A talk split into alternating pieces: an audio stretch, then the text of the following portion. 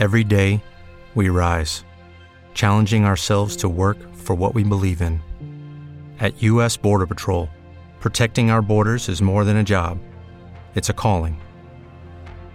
Agents answer the call, working together to keep our country and communities safe. If you're ready for a new mission, join U.S. Border Patrol and go beyond. Learn more at cbp.gov/careers. Hey guys, it is Ryan. I'm not sure if you know this about me, but I'm a bit of a fun fanatic when I can. I like to work, but I like fun too. It's a thing. And now the truth is out there. I can tell you about my favorite place to have fun. Chumba Casino. They have hundreds of social casino style games to choose from with new games released each week. You can play for free anytime, anywhere and each day brings a new chance to collect daily bonuses. So join me in the fun. Sign up now at ChumbaCasino.com. No purchase necessary. VGW. Void were prohibited by law. See terms and conditions. 18 plus. Anna Maria Giusti, buongiorno. Buongiorno. E benvenuta, benvenuta davvero qui nel nostro podcast, il posto delle parole per farci incontrare le parole di questo libro, ma farci incontrare anche le immagini per farci capire meglio eh, questa, questa straordinaria storia intitolata All'ombra di San Martino, arte, storia e devozione. Il libro a cura di Anna Maria Giusti ed Emanuele Pellegrini, ricordo Anna Maria Giusti, storica dell'arte, eh, quindi con una grande, una grande conoscenza per raccontarci questo libro ed è un libro molto particolare, ricordo, pubblicato dall'editore fiorentino Olschi. Eh, Anna Maria Giusti, partiamo per raccontare questo libro che nasce da, dagli atti di un convegno ed è meno male che ha avuto questa, questa, realizzazione, questa realizzazione editoriale veramente molto interessante e profonda. Partiamo per la nostra breve conversazione dall'immagine, dall'immagine di copertina. Che cosa ci dice? Eh sì, l'immagine di copertina eh, riguarda una delle tante opere d'arte conservate in questa cattedrale straordinaria che sono le vetrate quattrocentesche. Eh, diciamo che nel pensare questo convegno io e il professor Pellegrini, che è docente all'IMT di Lucca, pur essendo entrambi storici dell'arte, non abbiamo voluto diciamo, eh, puntualizzare solo questo aspetto, ma eh, dedicare, come fa capire il titolo del convegno tenutosi nel 2021 ed è poi il titolo degli atti pubblicati da Oschi, all'ombra di San Martino, arte, storia e devozione. Quindi considerare la cattedrale nel suo evolvere nel tempo non solo come un organismo architettonico artistico, peraltro di grande pregnanza, ma come una realtà che riflette ed accoglie in sé prima di tutto certo la vita religiosa della città, ma anche la componente civica e politica. Ed è questo che trattano i 14 saggi che formano il volume di specialisti sia italiani che stranieri, eh, che tracciano quindi una storia della cattedrale letta usandola proprio come specchio e questa storia è una storia lunga, una storia più che millenaria, eh, perché parte dall'Alto Medioevo e pur prendendo in esame la fascia artistica di San Martino della cattedrale nel suo evolvere, allarga poi la visione a temi diversi e correlati che sono la storia religiosa, politica, economica, cittadina, ma non solo cittadina, perché Lucca ebbe anche aperture internazionali nel corso del Medioevo molto ampie e ramificate e sono tutti fatti che trovano appunto il loro comune denominatore nell'essere riconducibili all'ombra di San Martino. E perché, per, perché, poi possiamo dire che tutte le strade passano da Lucca, non solo tutte le strade portano certo, a Roma, ma certo, qui passiamo, certo. passiamo, a Lucca e a scoprire, a scoprire questa straordinaria cattedrale dedicata a San Martino. Ora, chi non avesse mai visto questa, questa opera straordinaria già dall'esterno e poi entrando, ci sono, ci sono cose straordinarie ad ogni, ad ogni passo ce la vuole raccontare brevemente, partendo sì, dall'esterno, sì. perché proprio merita, merita, questa visita secondo il suo racconto, Anna Maria Giusti. Sì. La cattedrale è quella che ricordavamo appunto per i 950 anni della rifondazione, che hanno stato il motivo del convegno fu fondata nel 1070 da Anselmo d'Abbaggio, che era stato vescovo di Lucca e papa dal 1061, ma non si era dimenticato della sua sede e quindi riedificò la cattedrale più antica. Della cattedrale di Anselmo d'Abbaggio del 1070 non rimane niente perché essendo Lucca città in continua evoluzione, città ricca di mezzi e di devozione, naturalmente poi ha pensato via via di arricchire e, e ricostruire anche la sua cattedrale. E il primo arricchimento è quello a cui accennava lei, cioè l'esterno, il bellissimo portico con tre fornici, eh, scolpito, scolpito sia nei pilastri che lo sostengono, ma scolpito anche all'interno nella, fac- nella facciata e nelle sovrapporte delle tre porte che immettono nella cattedrale. Questo è stato il primo accrescimento rispetto alla cattedrale del 1070 attuato nel corso del 200 ed è una rassegna importante di scultura di scultori che sono in buona parte lombardi, a conferma delle aperture di contatti che c'erano a Lucca, e poi nella lunetta sopra il portale di sinistra una delle prime prove straordinarie de, del più grande scultore forse del nostro Degento che è Nicola Pisano. E, è da dire poi che entrando nella cattedrale noi ci troviamo invece nella cattedrale trecentesca, il Trecento è stata una grande epoca per Lucca, l'epoca in cui i suoi mercanti avevano sedi nelle maggiori città europee ed esportavano, nel, eh, oltre alle loro merci che erano statuti tessuti fatti a Lucca, esportavano la devozione del volto santo, a cui furono dedicate cappelle a Londra, Avignone, Venezia, Parigi, Bruges, perché l'opera forse più celebre e importante conservata a Lucca è il Volto Santo, veneratissimo simulacro scultoreo. Che è in corso di restauro. Che è in corso di restauro e tra l'altro diciamo che nel 2020 effettuando per la prima volta su questo Cristo ligneo delle indagini col metodo del carbonio 14 abbiamo potuto capire una datazione piuttosto sorprendente, più antica di quanto si pensava, perché normalmente si riteneva il volto santo dell'undicesimo secolo. È infatti allora che viene ricordato addirittura dal re d'Inghilterra Guglielmo II che nel 1087 all'atto dell'incoronazione giura in nome del volto santo di Lucca. Quindi sicuramente esisteva nell'undicesimo secolo, ma da queste indagini abbiamo capito che esisteva, che è stato realizzato tra la fine del Settecento e l'inizio dell'Ottocento, VIII-IX secolo.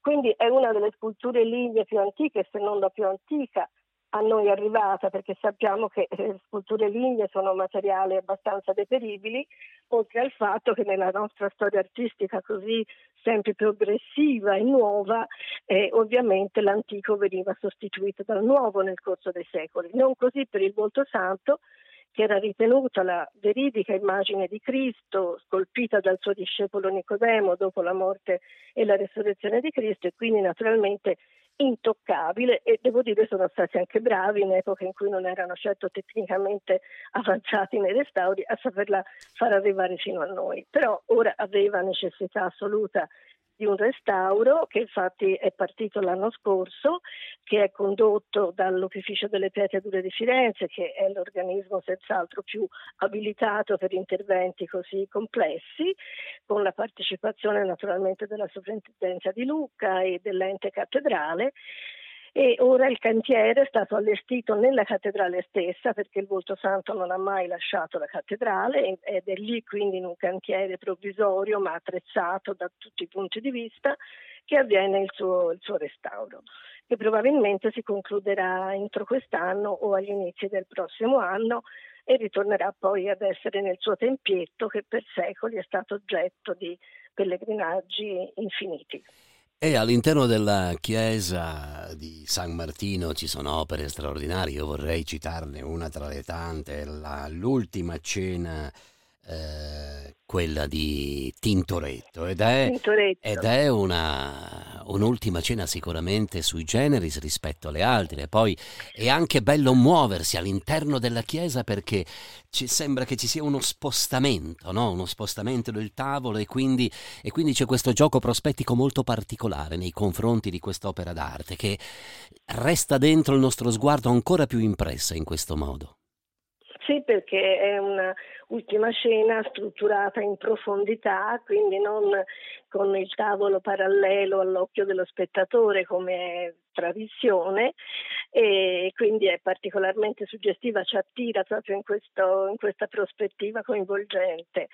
E conferma che Lucca anche allora, siamo alla fine del Cinquecento, quando vennero cambiati buona parte degli arredi artistici e tolte le tavole del 3 e del 400 che in precedenza erano in cattedrale, quindi ci sono questi altari di fine Cinquecento che accolgono le nuove tavole e che non si rivolgono solo agli artisti fiorentini, Firenze restava un punto di riferimento artistico importante per Lucca, ma si rivolgono anche a Venezia e alla bottega del Tintoretto. E poi naturalmente nella cattedrale di Lucca c'è l'opera laica, diciamo, oltre a quella invece sacrale del Volto Santo, più celebre che è il sepolcro marmoreo di Ilaria del Carretto, che oggi è visitabile da anni ormai sistemato nella sacrestia, che quindi costituisce una specie di piccolo museo storicizzato per quest'opera che è straordinaria da tanti punti di vista, intanto per essere un sepolcro dedicato ad una donna e non erano frequenti in quell'epoca, siamo agli inizi del 400, per la persona ritratta che era la, una delle spose di Paolo Guinigi, che fu signore di Lucca nei primi decenni del 400 e per lo splendore straordinario di questa figura femminile che risente eh, di Jacopo della Quercia, ma che qui è specialmente influenzato da modelli di scultura francese, a conferma di questa persistente vocazione internazionale della città. Una città, è bene ricordarlo, che fu un raro caso nella nostra penisola di repubblica indipendente, tranne le brevi parentesi delle signorie di Castruccio Castracani nel 300 e del Paolo Guinigi nel 400, Lucca era, aveva un governo autonomo, fu gelosa e fiera della sua prolungata autonomia, ma aperta al mondo, come si legge bene anche nella sua cattedrale, ben al di là delle mura che la racchiudono. E quindi, leggendo all'ombra di San Martino, ci troviamo al contempo, direi, immersi nella luce di Lucca. E dalla luce di Lucca io vorrei andare indietro nel tempo a scoprire una luce ancora più forte perché vorrei partire, Anna Maria Giusti, da, dal labirinto che è posto al di fuori eh, della chiesa di San Martino. E questo labirinto ci fa fare un viaggio indietro nel tempo fino a delle immagini dall'arabo all'Idrisi. Ecco, ci fa compiere questo viaggio. Sì, ce lo fa compiere mh, l'arabo che parla nel XII secolo di Lucca, tracciando una mappa appunto dell'Europa del tempo in non trascura Lucca, ma il labirinto direi ci riporta poi ancora più indietro, ci riporta a quella radice di cultura classica che sta alla base poi della cultura artistica e non solo del nostro, della nostra Italia, dell'alto medioevo e del medioevo. Il labirinto è un'opera dell'undicesimo-dodicesimo secolo, si trova appunto all'esterno della cattedrale ed accanto a un'iscrizione che ci tiene a precisare che quello è il labirinto cretese, il celebre labirinto della mitologia antica, eh, creato da Dedalo e in cui Teseo andò a cercare il Minotauro e riuscì a uscire dal terribile labirinto dove tutti invece restavano intrappolati grazie all'aiuto del filo di Arianna. Quindi questa targa ci ricorda questo mito a conferma di come la cultura classica fosse ben presente nella cultura del nostro Medioevo anche nella cultura religiosa, perché questo labirinto in realtà ha un significato religioso. Si rifà al mito, ma per dire che è il labirinto della vita, è il labirinto dalle cui difficoltà, dalle cui tentazioni si può uscire soltanto con l'aiuto della grazia divina ma è anche un'altra cosa ancora, perché Lucca, quando venne fatto questo labirinto, era già un centro vivissimo di pellegrinaggi, di pellegrinaggi appunto al Volto Santo, che venivano da tutta Europa. Pensate che abbiamo trovato delle, sono state trovate delle insegne di pellegrinaggio al Volto Santo perfino nelle isole della Norvegia. Quindi il pellegrino che arrivava da un cammino lontano, spesso periglioso come era all'epoca, ecco nel labirinto trovava raffigurato il suo cammino faticoso, da cui però era Lucca, era approdato allo scopo ed era di fronte a quel volto santo che era andato a cercare. E questa chiesa, orgoglio civico e religioso della città di Lucca, ha una dimensione europea fortemente eh, presente in questo saggio intitolato All'ombra di San Martino, arte, storia e devozione. Anna Maria Giusti, tra la storia liturgica, religiosa, politica, socio-economica, eh, noi possiamo comprendere la vitalità e torno di nuovo sul concetto della, del, del del crocevia molto importante per questa, per questa presenza sia civica che religiosa della città di Lucca, con una diramazione, una dimensione molto europea. Sì, infatti, per esempio pensiamo che eh, quando la cattedrale nel 1070, la nuova cattedrale voluta dal Papa Alessandro II venne inaugurata, venne dall'abbazia di Bury St. Edmund nel Suffolk l'abate Baldwin, che in realtà si chiamava Baudouin perché veniva da Saint-Denis, quindi vediamo che l'Europa antica, l'Europa cristiana era davvero unita, molto più di quanto non sia oggi. E l'abate di Bury Sant'Edmund portò in omaggio nel 1070 a Lucca una reliquia di Sant'Edmondo, era, il cui corpo era conservato nell'abbazia inglese, Sant'Edmondo che era un re e martire dell'Anglia orientale vissuto nel IX secolo e pensiamo che questo rapporto con l'abbazia non è casuale perché nell'abbazia già dal 1050 si trovava una copia del volto santo, a conferma di come fosse vasta e precoce la diffusione della fama del volto santo, legata poi ad una leggenda, la leggenda di Leobino, che dice che è il vero ritratto di Cristo arrivato dalla Terra Santa, che probabilmente fu scritta da uno scrittore franco in epoca carolingia e che ebbe la sua diffusione soprattutto tra l'Inghilterra e la Francia. Infatti oggi si è conservata soprattutto attraverso manoscritti francesi. Quindi questo respiro vasto di Luca, ma era il respiro dell'Europa del tempo, dove si girava, si vedeva, si leggeva, si conosceva e si era uniti nel nome di una comune cristianità e di una comune cultura. Comune cristianità e comune cultura per irradiare veramente un patrimonio culturale enormemente importante. E adesso veniamo, veniamo alla parte finale di questo saggio. L'apparato iconografico eh, non è una cosa a parte messa a chiusura, ma ogni pagina ci fa tornare di nuovo indietro in queste pagine per riprendere, per riprendere la storia, fotografia dopo fotografia, immagine dopo immagine, per capire meglio che cosa c'è, che cosa c'è all'ombra di San Martino. Eh sì, c'è ad esempio tante cose, non c'è forse il tempo di enumerarle tutte, né quelle delle foto del libro né quelle che sono nella cattedrale, per esempio, ed è oggetto di uno dei saggi, il grande statua equestre che ora si trova in controfacciata ma che un tempo stava sulla facciata, è stata messa dentro una, nella prima metà del Novecento saggiamente per sottrarla al degrado dell'esposizione all'aperto, rappresenta a grandezza naturale un cavallo su cui si issa la figura del, di San Martino, titolare della chiesa San Martino di Tours, che con la spada sguainata taglia il mantello per darlo al povero che si protende verso di lui. È un gruppo straordinario di cui non si conosce l'autore, come spesso succede nel Medioevo, gli autori restano anonimi, ma è un'opera chiaramente ispirata di nuovo alla statuaria antica, alla statuaria equestre che era stata così importante in epoca romana ed è uno dei massimi capolavori del, situabile agli inizi del Duecento, prima ancora che poi ci fosse il grande sviluppo, la grande fioritura della scultura di Nicola e Giovanni Pisano. Ecco, quindi un prototipo precoce delle evoluzioni splendide in senso classico e gotico che avrebbe avuto la scultura poi nel corso del, del 200. E a chiusura di questo, di, stava dicendo Anna Maria Giusti, prego.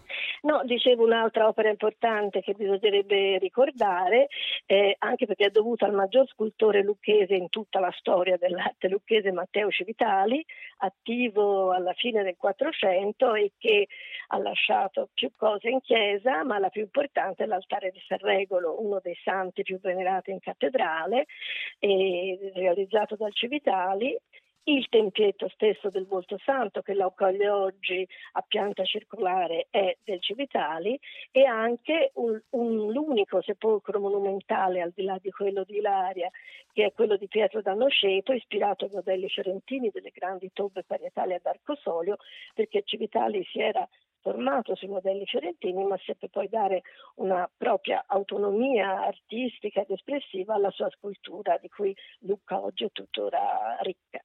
All'ombra di San Martino, arte, storia, devozione, il libro che abbiamo attraversato, il libro curato da Maria, Anna Maria Giusti ed Emanuele Pellegrini, il libro pubblicato dalla casa editrice fiorentina Olschi. Ma prima di salutarci, Anna Maria Giusti, qual è, qual è il libro che le fa compagnia in questi giorni? In questi giorni veramente sto leggendo quanto è stato scritto sul volto santo, ad esempio anche in una monografia dell'82 eh, negli atti di un convegno tenutosi in quell'anno perché a mia volta sto preparando un libro sul volto santo che dovrebbe uscire mh, mm, l'anno prossimo, credo, spero, e quindi mi sto ridocumentando su tutto quanto, non è poco, è stato scritto sul volto santo, ma forse potrò dire ancora, spero, qualche cosa di nuovo, specialmente dopo il restauro. E poi il volto santo ritornerà in cattedrale quando? Eh, dovrebbe essere, ancora la data non è stabilita, ma dovrebbe essere al più tardi agli inizi del prossimo anno 2025, che poi tra l'altro l'anno del giubileo e quindi potrebbe esserci anche una visita papale nella cattedrale di San Martino e non sarebbe la prima perché nei secoli varie volte è stata visitata San Martino dai pontefici. Grazie davvero Anna Maria Giusti e buona giornata. Grazie a lei, arrivederci. Hello, it is Ryan, and we could all use an extra bright spot in our day, couldn't we? Just to make up for things like sitting in traffic, doing the dishes, counting your steps, you know, all the mundane stuff. That is why I'm such a big fan of Chumba Casino. Chumba Casino has all your favorite social casino style games that you can play for free anytime, anywhere with daily bonuses. That should brighten your day a little. Actually, a lot. So sign up now at chumbacasino.com. That's ChumbaCasino.com. No purchase necessary. VGW. Void were prohibited by law. See terms and conditions. 18 plus.